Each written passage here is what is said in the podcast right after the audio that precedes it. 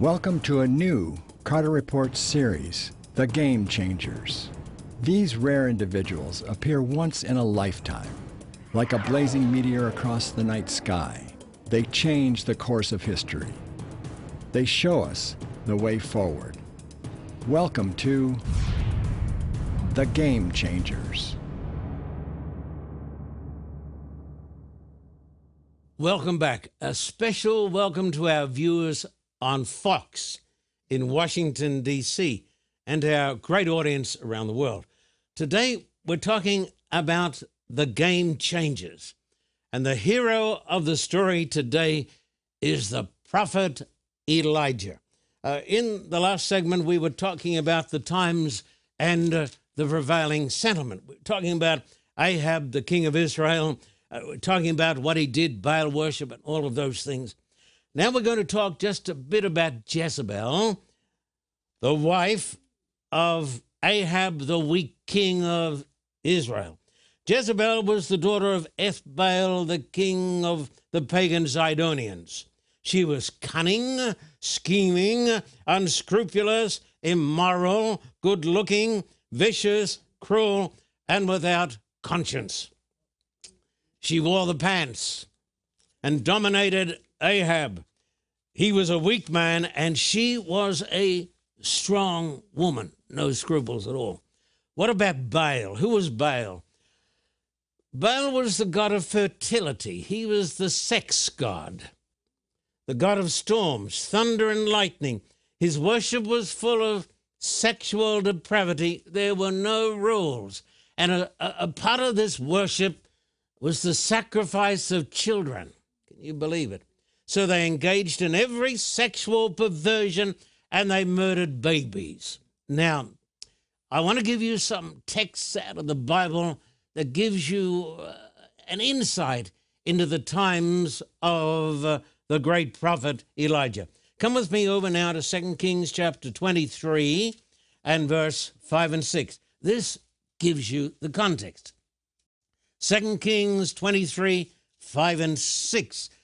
Then he removed the idolatrous priests whom the kings of Judah had ordained to burn incense on the high places in the cities of Judah and in the places all around Jerusalem, and those he burned, and those who burned incense to Baal, to the sun, to the moon, to the const constellations, and all the hosts of heaven. Uh, they were worshippers of the sun, the moon, the stars. They worshipped also Asherah. Verse six, so he brought out the wooden image from the house of the Lord to the brook Kidron, outside Jerusalem, burned it at the brook Kidron, and gro uh, ground it to ashes, and threw its ashes on the graves of the common people. When it talks about the wooden image, this is a great wooden sex god. Verse seven, then he tore down the ritual booths of the perverted persons. Read this in the margin. The perverted persons, it says, the Sodomites that were in the house of the Lord, where the women wove hangings for the wooden altars. Uh, let me see now. I think we'll go to twenty-three, ten and eleven. And he defiled Topheth, which is in the valley of the son of Hinnom, that no man might make his son or his daughter pass through the fire to Moloch, human sacrifices. Verse eleven, then he removed the horses that the kings of Judah had dedicated to the sun at the entrance to the house of the Lord by the chamber of Nathan-Melech, the officer who was in the court, and he burned the chariots of the fire, uh, chariots of the sun uh, with fire. Uh, so here you have utter depravity. And it talks about the blood of the innocents. If you come over now to Jeremiah, come over a fair way. Jeremiah chapter nineteen and verses four and five. Dear hearts and gentle people. Jeremiah nineteen, four and five. Because they have forsaken me and made this an alien place, because they have burned incense in it to other gods, whom neither they, their fathers, nor the kings of Judah have known, and they have filled this place, notice it, the blood of innocence, with the blood of innocence. They've also built the high places of Baal to burn their sons with fire, for burnt offerings to Baal, which I did not command or speak, nor did it come into my mind. They were so depraved, they thought they were doing the will of God. This shows you how bad religion can get. Just because it's religion doesn't make it right. This was the religion of the devil. And then if you come now to uh, Second Chronicles thirty-three and verse six. Second Chronicles thirty-three and uh, verse six. And notice these words. Second Chronicles thirty-three verse six. Also he caused his sons to pass through the fire in the valley of the son of Hinnom. He practiced soothsaying, used witchcraft and sorcery, and consulted mediums and spiritists. He did much evil in the sight of the Lord to provoke him to anger. Notice the state of the nation, I pray you. Notice the state of the church. The state of the church in the days of Elijah. Soothsaying, witchcraft, uh, sorcery, mediums, uh, spiritists, perverted sex. The Bible says the word in the original is sodomy, sins of Sodom. Orgies, religious prostitution, the killing of babies, the rejection of God's commandments. Does it sound uh, familiar? So God raised up a man, and that man came and stood before the king, and he said, God has had enough of you and your filthy ways.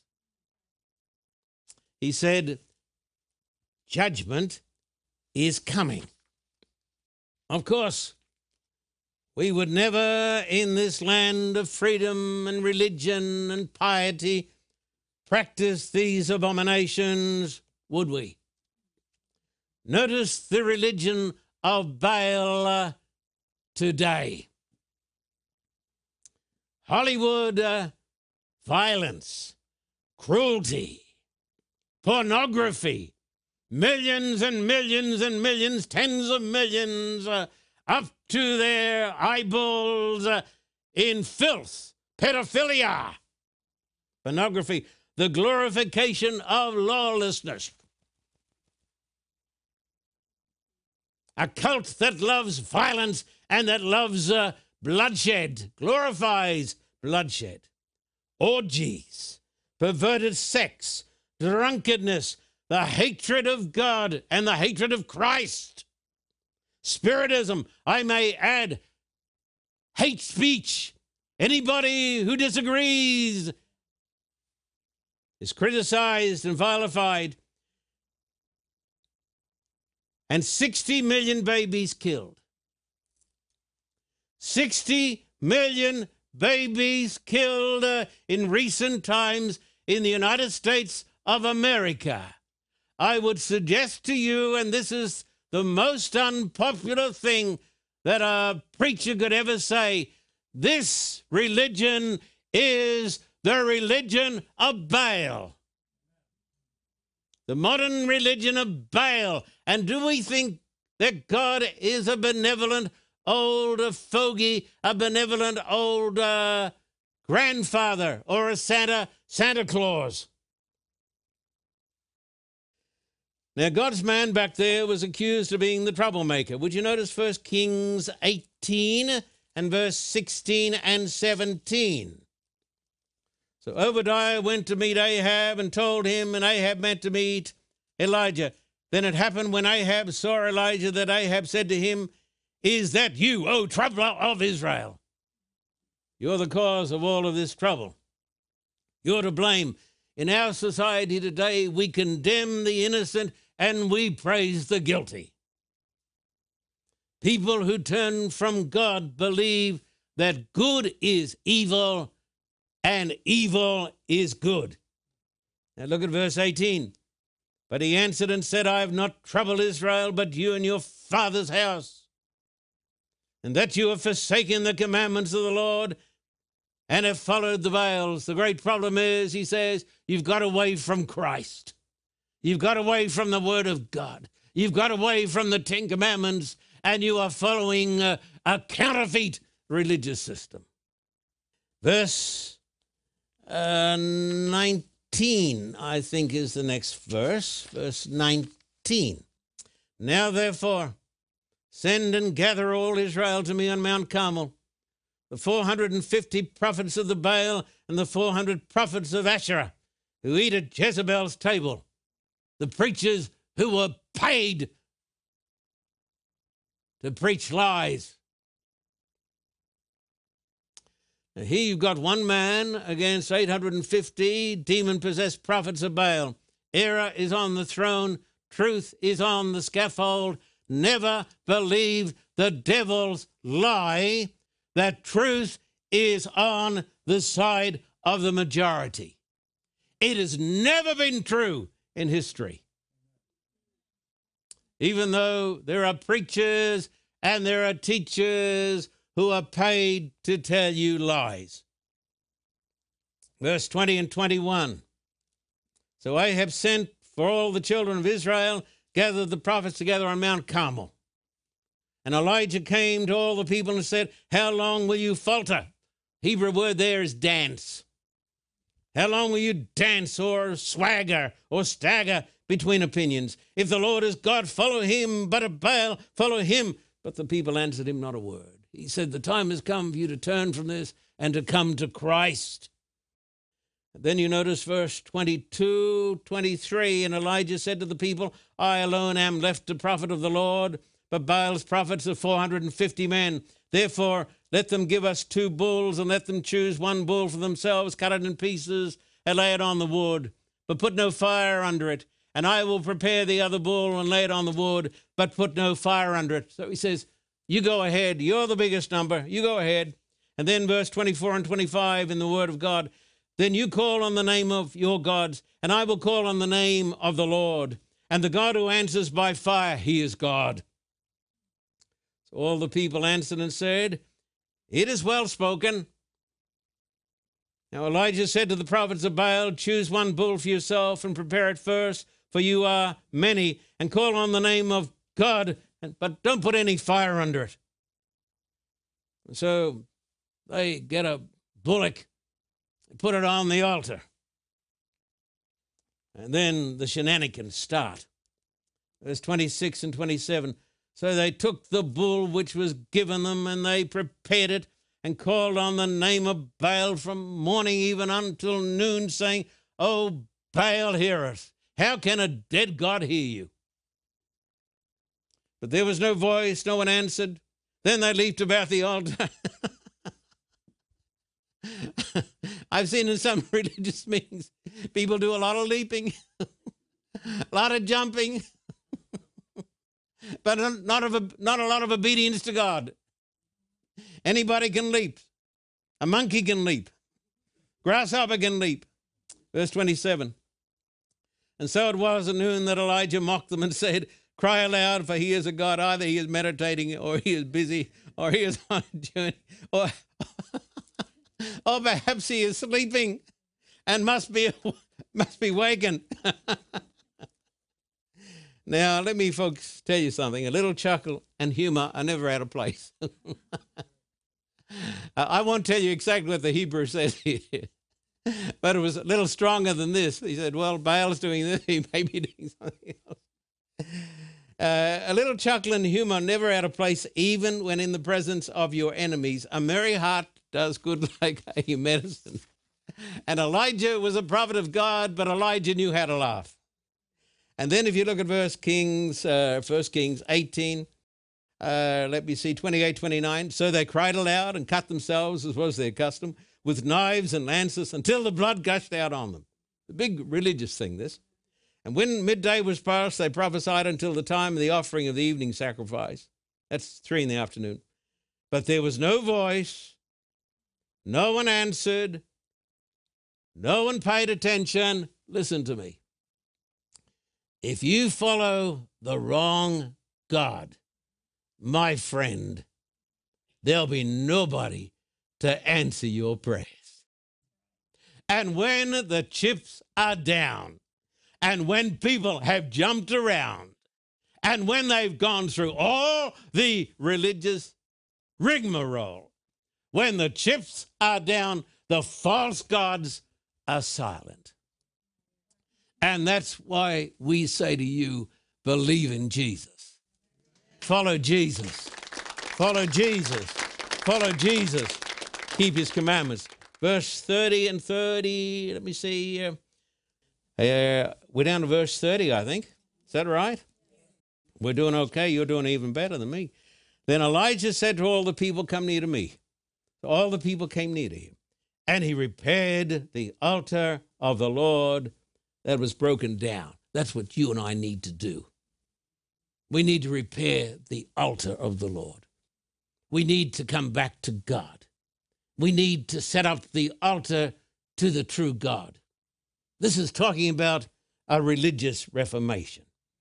And then if you come to verse thirty-one, and Elijah took twelve stones according to the number of the tribes of the sons of Jacob, to whom the word of the Lord had come, saying, Israel shall be your name. So he repairs the altar. Then he puts the bullock on the altar.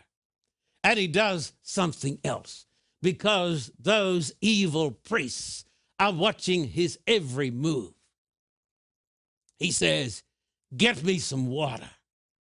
And they bring hundreds of gallons of water, and they pour the water over the burnt offering. And then he says, do it again. And they do it again. He says, do it the third time. And so they get lots and lots of water. And then verse thirty-eight. Notice what happens. He says a prayer to God. He says, God, hear me, God. I can't do any more. Verse thirty-eight. Then the fire of the Lord fell and consumed the burnt sacrifice and the wood and the stones and the dust, and it licked up the water that was in the trench. Now when all the people saw it, they fell on their faces and they said, the Lord, he is God. The Lord, he is God. What they said that day was, we've just made a mess of things. And Elijah said to them, it's time for you to come back to God. No more Baal worship. We will serve the Lord. We will keep his commandments. We will turn from false religion. We will turn from sexual immorality. We will turn from breaking his commandments, and we will come to Christ. And that message of Elijah, I suggest to you today, is pertinent. These people lived under an Old Testament theocracy where judgment was immediate. All those priests, eight hundred fifty of them, were put to death. God cut out the cancer. eight hundred fifty priests. In the New Testament, we don't have a theocracy, and judgment is delayed. It's delayed to the end, but it is just as certain. There's a judgment day. God is now giving us opportunity to repent. Uh, it is true that the God, mills of God grind slowly. My friend, they grind just, just the same. Now, please notice First Kings eighteen, forty-one. forty-one. So the fire has come. evildoers have been put to death. Then Elijah said to Ahab, get up, eat and drink, for there is the sound uh, of abundance of rain. It's an amazing story. The people had repented. They'd come back to God. God is gracious. God is merciful. And Elijah says, I can, I know it's coming. I hear the sound of abundance of rain. This is a message I want you to take from this meeting today. If we come to God, if we turn from our sins, if we turn from idolatry, the message of God is this: there is the sound of abundance of rain. God says, I'm going to bless you. And then Ahab does something amazing. He's going to drive his chariot with his horses about twenty miles to the palace. But before he starts out, Ahab comes and says, I will show you the way. The king can't see through the blinding rain, and this man runs by the, with the power of God for twenty miles in front of the horses. Horses can't keep up with him. You know why? Because he had the wind of God under his wings, you see. You can do impossible things if you have God in your life. Jesus said, with God, nothing shall be impossible. I tell you, my friend, uh, it is the truth. Then if you read on in the scriptures, there's the great letdown. If you stand on the mountain, you will descend to the valley. He was totally, emotionally, and physically exhausted.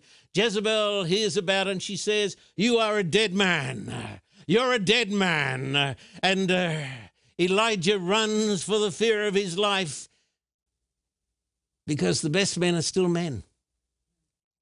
We are only animated mud on the way to dust. He runs and he runs and he falls asleep, and somebody wakes him up. He thinks there's an enemy. Uh, the person says, the journey is too hard for you. Have something to eat. Uh, God doesn't rebuke him for running away. God lifts him up. God gives him a meal. He doesn't give him a sermon. He gives him, he gives him something to eat. Often people do not need a sermon. They need something to eat. And then in the strength of that meal, he goes on, it's okay to get down, my friends. It's not okay to stand down or stay down. Elijah walks and runs for forty days. He comes to Mount Sinai. And you read about this in First Kings nineteen, nine and ten. At Sinai, many miles away. And there he went into a cave and spent the night in that place. And behold, the word of the Lord came to him. And he said to him, what are you doing here, Elijah? So he said, I've been very zealous for the Lord God of hosts. For the children of Israel have forsaken your covenant, torn down your altars, and killed your prophets with the sword. I alone am left, and they seek to take my life. And then he says, Elijah, I want you to go outside, stand on the mountain. There comes a, a tremendous wind. And then there comes a tremendous fire, a tremendous earthquake. Uh, God is not in any of those things.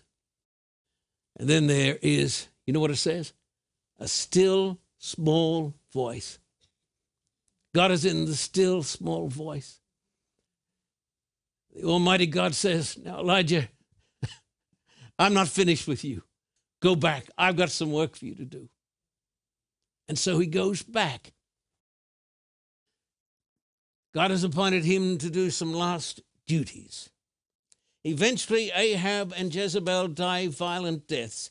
Ahab bleeds to death with the wound of an arrow. Jezebel is thrown out of a window and trampled by the horses.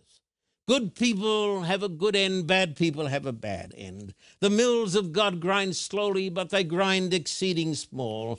God is just, and justice cannot sleep forever. And Elijah also comes to an end. And you read about it in Second Kings chapter two and verse eleven. Look at it, please. Second Kings two and verse eleven. Then it happened, as they continued on and talked, that suddenly a chariot of fire appeared with horses of fire and separated the two of them. And Elijah went up by a whirlwind into heaven. Amazing. Elijah, unlike Moses, never died. It's amazing. After all the things he'd gone through, his frailties, his weaknesses, he was a man saved by the grace of God. And at last, God sent down from glory. Can you imagine it? A bunch of fiery horses pulling a fiery chariot, and Elijah went up in a whirlwind to glory.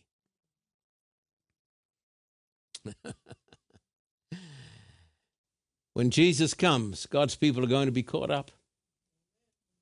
Now, listen to me. God is looking for people who will stand for the truth, who will stand out against iniquity. They are the game changers. They are the people who change the world. And therefore, my message to you is this. Believe today in the God of Elijah. In Jesus' name, amen. Amen.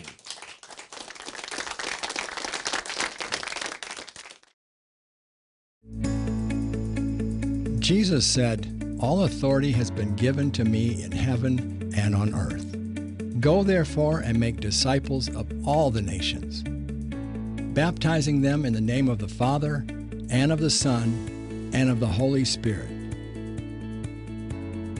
John Carter reports, "We have seen God's power as the gospel of Christ has been proclaimed in Africa, India, Russia, Ukraine, Cuba,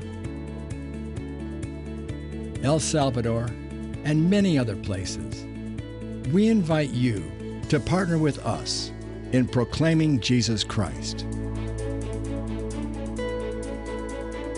To God be the glory. Great things He has done.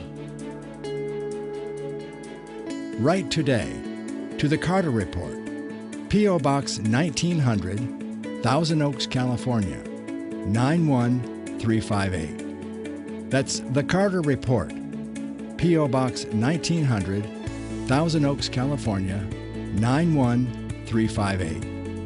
In Australia, write to The Carter Report, P O Box eight six one, Terrigal, New South Wales, two two six zero. That's The Carter Report, P O Box eight six one, Terrigal, New South Wales, two two six zero. Thank you for your generous support. We look forward to hearing from you soon. May God richly bless you.